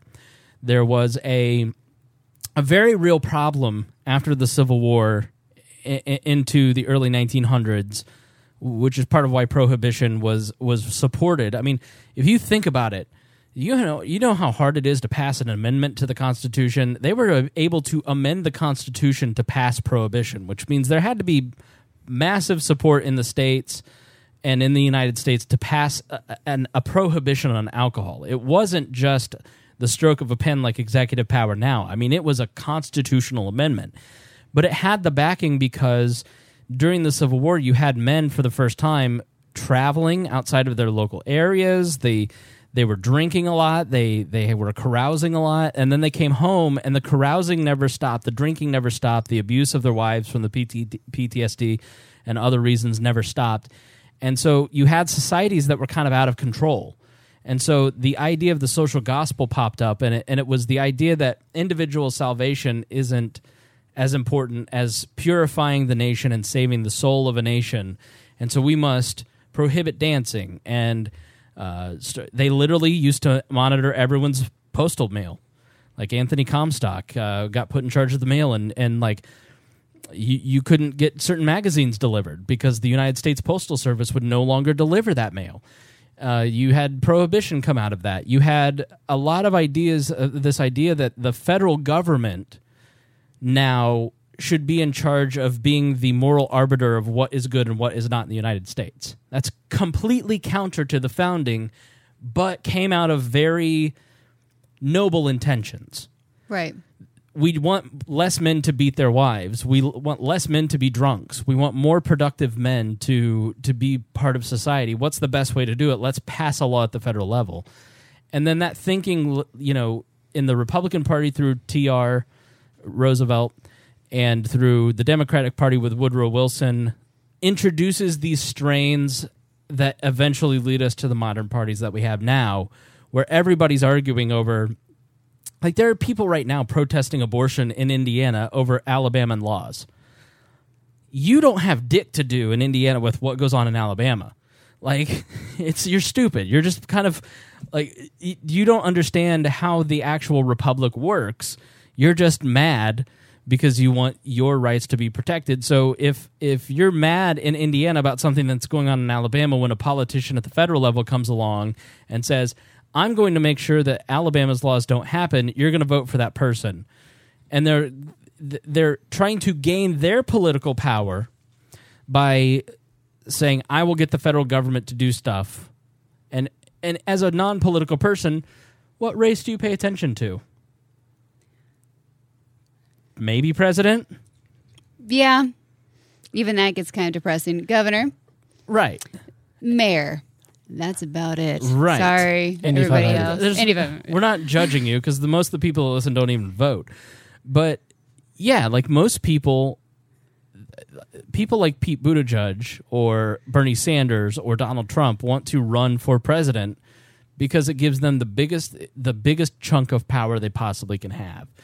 But we never stop to really kind of ask ourselves is any of this power theirs to have in the first place? Um, which I thought was kind of a, a good question. The the last questions from this thing was, uh, does a Game of Thrones say anything about now? Before I ask this question, did I even come close to answering kind of your question? Yeah, What- sure. What was your question? I forgot now. Yeah, right. Uh, basically, it's like I if, if I make more money, I don't know. What are your thoughts on what he said? I think I said a lot. Um, Like I should start asking you like what I asked my teacher in school. that was a very powerful clip that when I heard it, I went, oh, I'd been a libertarian since Todd hired me in 2008. I'd been a libertarian since 2007. I heard that in 2013 and I went, oh, I never thought of power in terms of morality. I never thought of the United States government or my local government in terms of is their power moral or legitimate? and and would I conduct my personal behavior in that way? No, like I wouldn't steal from you. It's against my personal morality. So why is it okay that I elect other people and outsource that ability to steal to someone else? So it was a very instructive clip for me, to be honest. But I think it's so far removed from how people like yourself, Jessica, think about government. You just kind of think like, "Oh, I have these two choices. Who should I choose?" But you never kind of get to the place where you go, should I choose? Do I have to? Like, why do they have the ability? Why why are there only two choices? We we never kind of step out of that binary choice and kind of start examining it from a larger perspective. If you lived in Australia, you have to choose. Right. Yeah, that's mandatory voting. We're just like the lords that laugh at democracy when it was really the best choice. Right. Was it? Because Hans Hermann Hoppe saw that clip and he went, I agree, so to speak. I know you wanted to get something else, but uh, I'm, I'm going to interject here. One of the things that I, as I watched, um, you know, the scene with Daenerys in, in the final season, I, it reminded me of, or I guess I drew a parallel in history of, y- you've made as as smart people, you've made this decision of I'm going to support this person. I think this is the best person. And then once it becomes apparent that you've elevated this person, this person has a ton of power, how do we change our minds? How do we get rid of her? I, I kind of thought like this is probably how Stalin got to power. We, we decided that Stalin was the right guy. This is the person that can change things in the right direction. Then he actually gets into power, and you're like, uh oh, what have we done? And uh, what are our options now? Gosh, we don't really have any options. It, it's also the incentives that are set up in the system too. Like you, you have a system like a monarchy, like the Game of Thrones. There's no other place but there's no like Jon Snow would have been corrupted by that system. Like, um, I heard Glenn Beck talk about one time when uh, Bush was president. This is how long ago this was. Uh, as, uh, Obama had been in office like maybe a year, and Obama had just made some decision that was very Bush-like in terms of foreign policy. And he told a story about how he was visiting Bush in the Oval Office one day. The TV was on, and Obama was giving an anti-war speech, and Bush just kind of like stopped, looked at looked at the TV, then looked at Beck, and he goes, "He's going to totally change his mind when he gets in this office." He goes, "When you sit in this seat, everything changes. When you're out there on the stump speech, everything's different than when you actually sit in the seat." And so when you see somebody who is diametrically opposed to George W. Bush coming into office and continuing his policies, and then Trump diametrically opposed to Obama getting into office and continuing Bush and Obama's policies, like you see the wheel continuing on the federal level, you have to go. You couldn't pick three more different men than Bush, Obama, and Trump. And yet, there's a continuation of the government. Maybe the system itself is set up, and it doesn't matter who we put in the seat. It's the choices that have been made for them over the last 250 years or 50 years.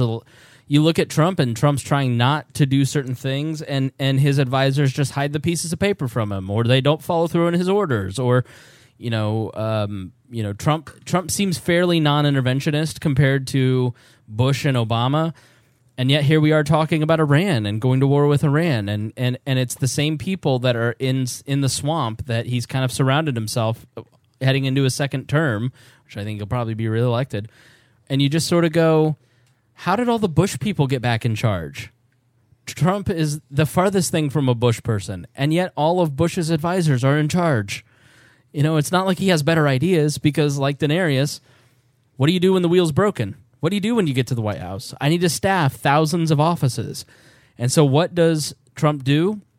He goes to Republican think tanks in Washington, D.C., and hires the same people that went to work for those think tanks when they left the Bush administration. And so, the millions of choices a day that are made in the alphabet soup of the EPA, the FCC, the FDA, are made by uh, are made by people who have sort of a governing philosophy that just is a continuation of the wheel.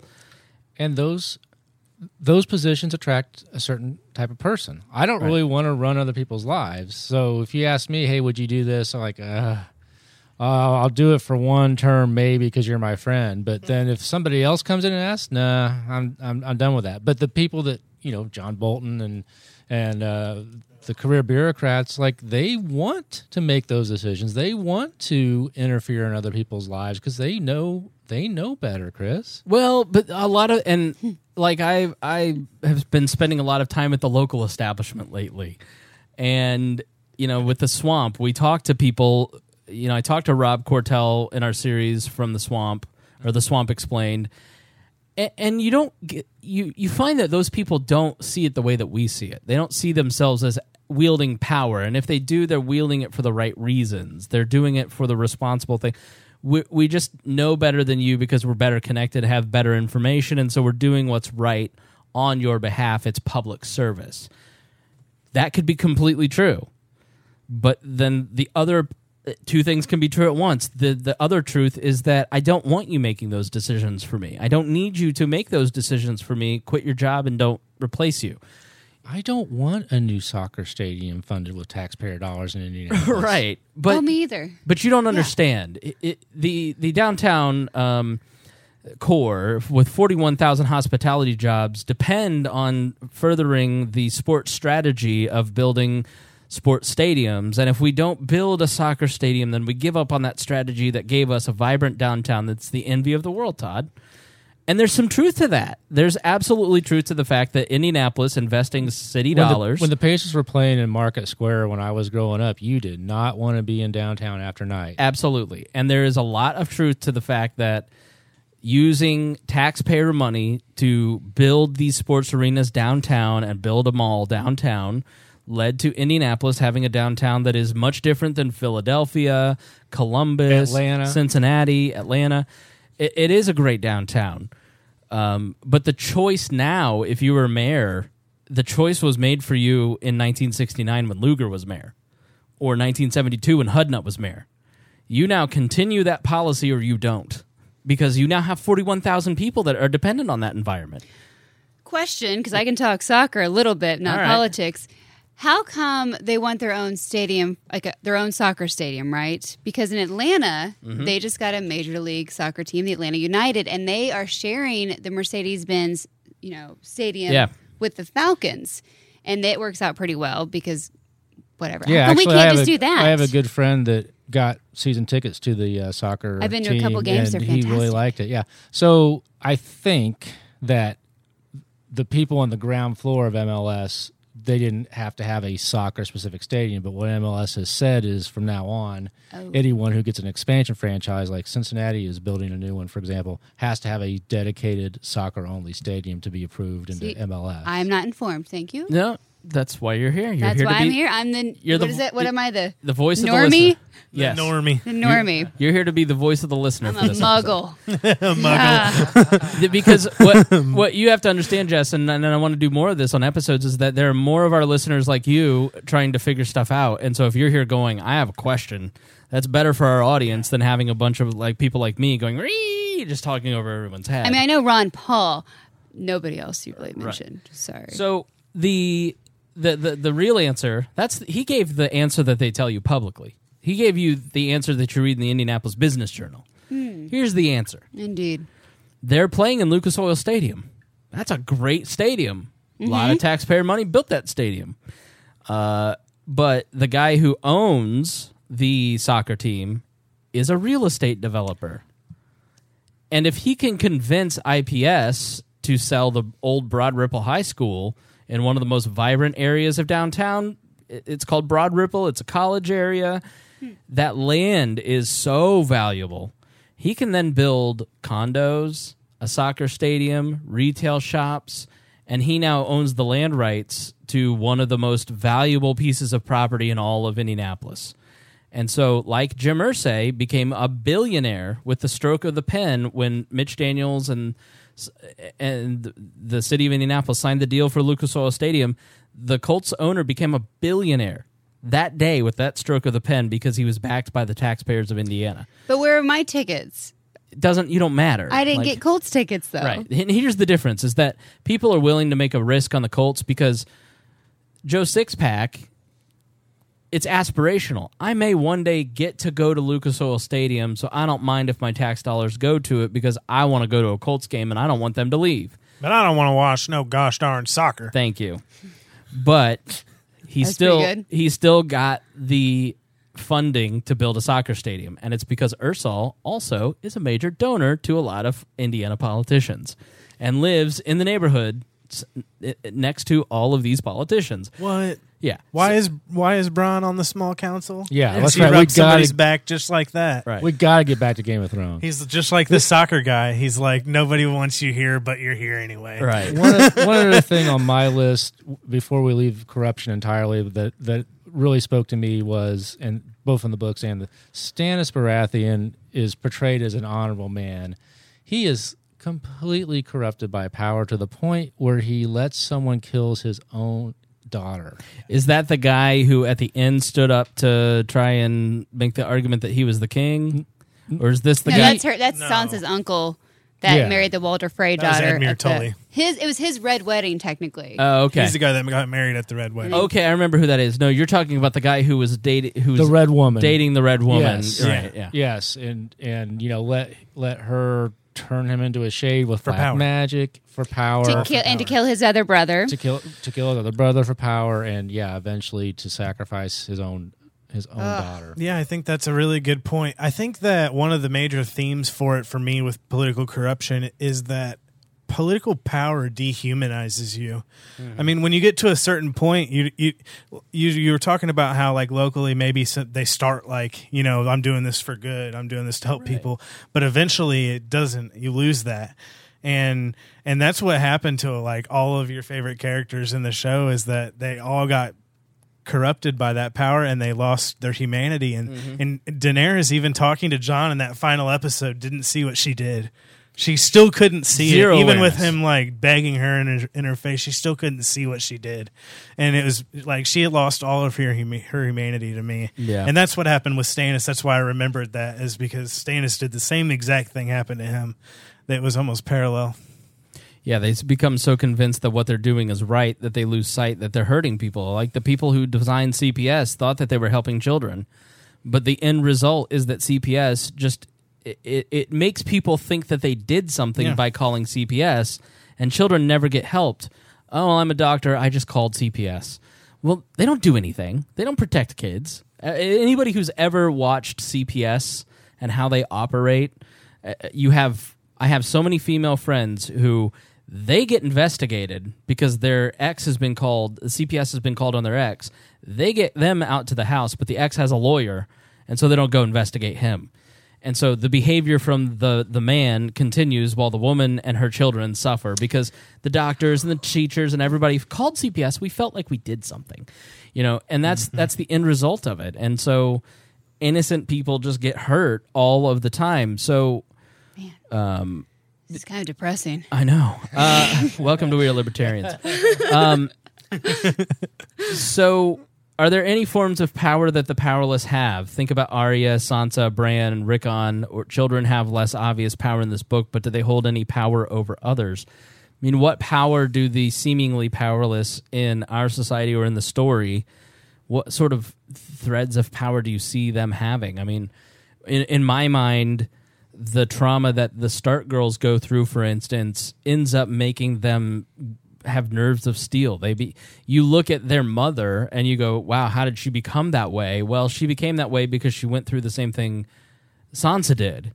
You know, she and so we we tend to look at older people and go, "How'd they get that strength?" It's like because they were weak and went through shit at one point. And to me, that is one example of how people gain power: is they rise above those circumstances and work through situations where they felt powerless. so she was in an accident in outer space and then she like got reborn Right? no, no is that is that not how caitlin stark what Did I say her name wrong? no no no you're fine Okay, all right. Um, real nerds will get the reference all right, good. you laughed, did you? Yeah. All right. So, any any other thoughts about the powerless in this particular story or in our own society?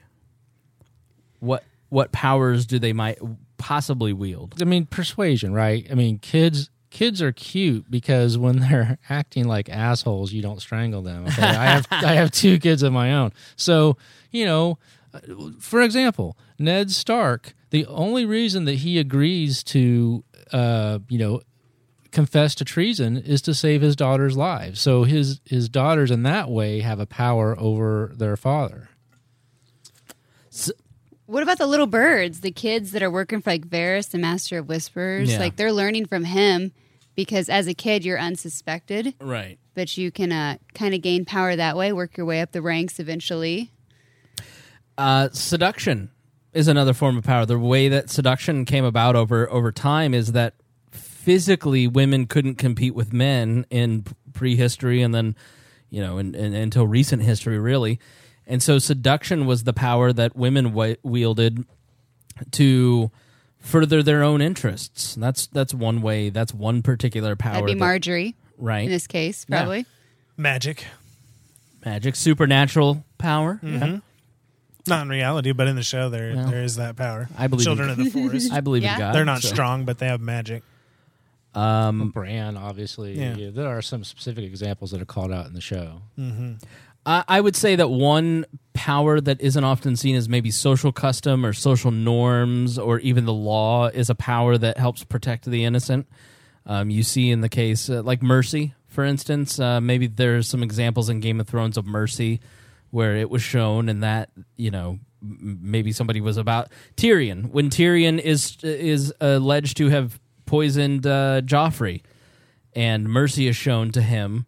That's that's one example of power that people can have over the innocent.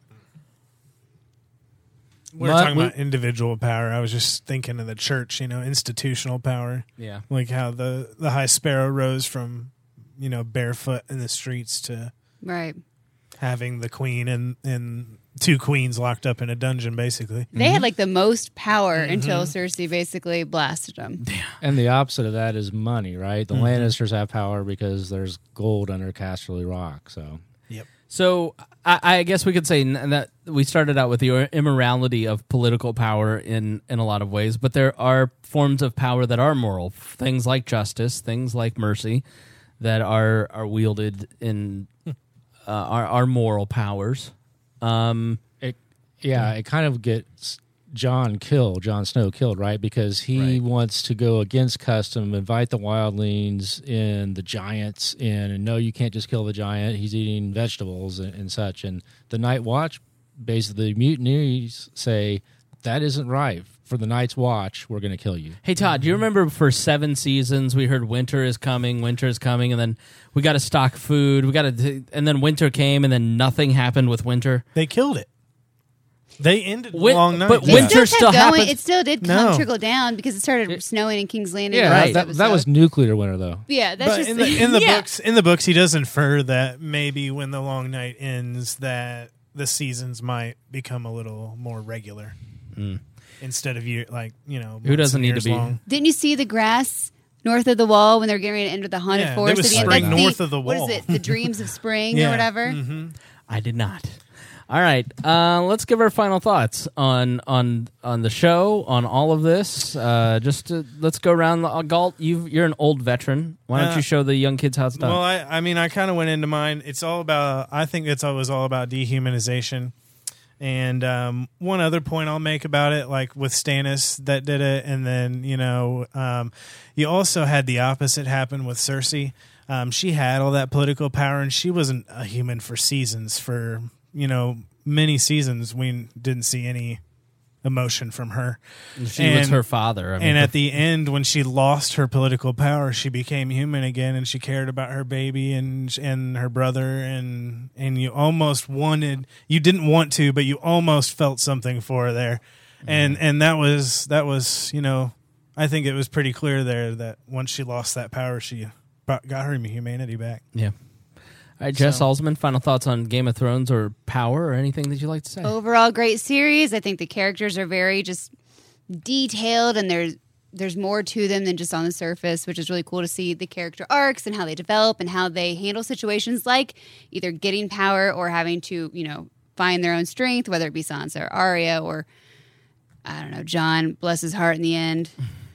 Still want to see him on the throne, but whatever. He can go be wild north of the wall. I guess. So I don't know. It's really cool, and I like how I'm on here, and you guys are kind of putting real world stuff into it. I Trying. appreciate that. Not just me comparing Game of Thrones to Lord of the Rings. It's So a new way thank to you think guys. about it, isn't yeah, it? Did you did you learn anything this episode? I did. what did you learn? Uh, what do you right. think, Todd? Of Game of what do you Thrones? think, Todd? or Game of Thrones? I like of that. this I'm going to whole start doing that. I want I want to reiterate something that uh, Jess said that I really enjoyed the series. I really enjoyed the first three books, but you know, so while I have some nitpicks, this was great entertainment, great television, great acting. Um, so even though I said you know some things, that, some nitpicks, I, I really uh, thank HBO for putting all the money into it and all the entertainment. Uh, so final words here. I'm going to just mention this. Ro- Robby Soave from Reason. He wrote uh, several things on Game of Thrones. Game of Thrones this season, and uh, he talked about in a podcast uh, recently. Both Jon and Tyrion rebuke this madness uh, of Daenerys, who is referring to. It's hard not to recognize a kind of libertarian principle in their condemnation. Uh, on the podcast, I referenced C.S. Lewis's famous quote about tyrants, and it's fitting here to reproduce the entire thing. Quote Of all tyrannies, a tyranny sincerely exercised for the good of its victims may be the most oppressive. It would be better to live under robber barons than under omnipotent moral busybodies. The robber Mm. baron's cruelty may sometimes sleep, his cupidity may at some point be satiated. But those who torment us for our own good will torment us without end, for they do so with the approval of their own conscience.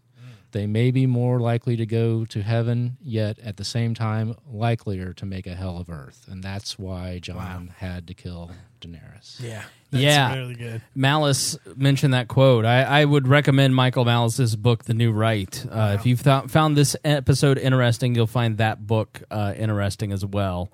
Um, uh, were you done? By the way, I wanted to make sure that you got everything out. Okay, all right. Jessica's done. I don't want to cut you off, Spangle. No, it's okay. Cut him off. No, that's what makes it great. Cut him off. When someone Cut him has, you know, some kahunas to stand up to the dear leader. Well, she she made a joke Oh, about Todd, but I just want to make Get sure. she ready got for 20 questions tomorrow in the office. Don't you dare put those headphones on. I'm like, so Spangle, tell me your thoughts on this with history Uh-huh. and when did this happen? I will and just- then I will just why did they you. do this? I go, can we just do a follow up episode? Uh, just got a text. Um, those of you who listen religiously, uh, like Todd, you know, you texted me and said, I heard Miranda was going to be on this episode. And uh, so if you want some backup in case she doesn't show up, uh, then then I'll be there. And I said, come on down. Uh, I knew Galt was going to show up. He's he's Mr. Reliable. I asked Jess on, and then uh, Miranda just texted me at 9:18 p.m. when we started at seven. Oh my God! I just realized today was Tuesday. LOL. Did you GOT podcast without me? Uh, yes. Yes, Miranda, We sorry. are finishing it as we speak. LOL. no worries. I should have reminded her, uh, but uh, she's Follow up episode on Game of Thrones? That we're doing? yes. One more hour. Um, all right, guys. Thanks so much for being here. I, I would say my wrap up is that I loved the series as a whole. I thought, as you can see from this episode, it was very illustrative of a lot of things that we see in our own lives that can help us kind of elevate from this story and, and kind of examine things from a different perspective and, and look at political power from a different way. It kind of helps maybe marry it to to sort of what we see today. Um, I think for us individually, when it talks, uh, w- when we talk about what we can do, it really comes down to your individual choices. And and what you see in Game of Thrones are a lot of individuals making a lot of choices. They have sometimes a binary choice between good and evil, or there's even in our own lives those moments of gray where I could lie and tell this little white lie, and nobody's going to know the difference. But you start spinning out of control with that, or um, not all of us are Ned Stark and just full of honor all the time and always do the right thing, and not all of us are Daenerys Targaryen, uh, lighting everyone and, and committing genocide. Um, you know, a lot of us are uh, the Cl- Clegane brothers. You know, the Hound who who do good and bad things, and at very, I I think he is for me the most human in the story because the Hound wants to just do whatever he wants to do and then get sucked along by duty and get sucked along by doing the right thing but then sometimes in doing the right thing is it's necessary to do the bad thing. Um, and i think he just is kind of he, he exemplified the push and pull that we constantly see in our daily lives. And by his constantly making the right choice meaning the good choice we have that power too. And he became a very powerful person in the story. And so i think you have to think about what choices you make on a daily basis and how uh, you uh, interact with others and how you vote and how you express your values and, and what you think Uh, and that really is your power. Your power is to make those individual choices. And the millions, the billions of people that live on this planet, the more we can convince and persuade to make the right choices and to enact your morality through your vote and and stop uh, stop just because um, you want to use the barrel of a gun and, and vote in a certain type of morality or a certain type of policy, it doesn't make your choice choice more moral. So, so just remember your own power and remember uh, that it, comes in the form of daily choices. So that's what I would say. Yes, Jess. Can I make one more normie comment? Please. I would like to see in politics, and this is really hard because it'll never happen, right? Mhm. Find a leader that puts his interest, his or her interest aside, like Tormund did and Jon Snow. So Tormund with the Wildlings and Jon Yep. Snow with the Night's Watch. Everything you've ever heard or ever thought, let's put that all aside. The big and woman The best is Tormund. interest is to fight the dead that are coming Right. south. And you know, you had some of the wildlings ticked off about it, and guess what? Most of them died because oh snap, they didn't get on the boats. And then you had uh, the other people, the brothers, Wa- brothers of the Night's Watch. They end up killing Jon Snow, basically. So Surprisingly, Tormund was one of the most moral characters. yeah, Yeah, like even when he was rejected by Brienne, he just said, eh, he was the most. "I'll go north." You know, He- like I I'm not gonna, you know, fight him over her or nothing. You know, I Like, wish she I made had her choice. I wish I had saved the meme because it was like we all want to laugh at Tormund, but when he got declined, he just shrugged his shoulders and went off and didn't didn't call the girl a slut. And I was like, Yeah. the the girl was like, "Be like Tormund." But I, I would say to your point, Jess. Uh, we don't need to find a leader. I think what you see in guys like Tormund or even Jon Snow, like they they circumstances force them into leadership because they made the right choices. And I think if we can make the right choices, we become the leaders. Like we don't have to find somebody, we don't have to delegate that or outsource that power to somebody else. We have the ability to step up and be those leaders. Whoa, that's deep. Thank you. The power is within me the whole time. Exactly, and you didn't even know it. So, with great power comes great responsibility. Man, don't you put that on me, Spidey. Spidey's uncle. So uh, you know, I I would be remiss if I didn't thank our patrons. I apologize that I did it so late in the episode. I just started geeking out. Uh, you going to the 500? Of again? course, I'm going to the Indy 500. I'll, uh, I can't wait to see you and the rest of the the wall crew in the infield. I'm gonna come visit you guys again. awesome. I uh, I work.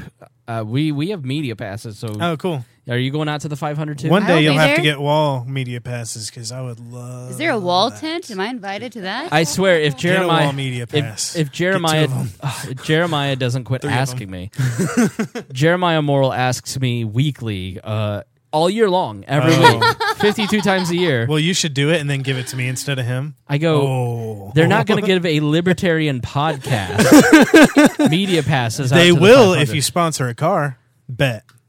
Okay, well, our Patreon's doing well, but not that well.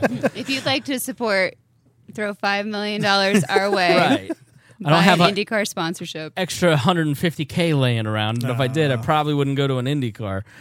Uh, but thank you to those uh, who make that dream of a sponsorship, uh, getting us closer and closer. Craig DaCosta, Christy Avery, uh, the Libertarian Coalition, Jason Doolittle, and Ed Brehab, uh, and Memerty Libs.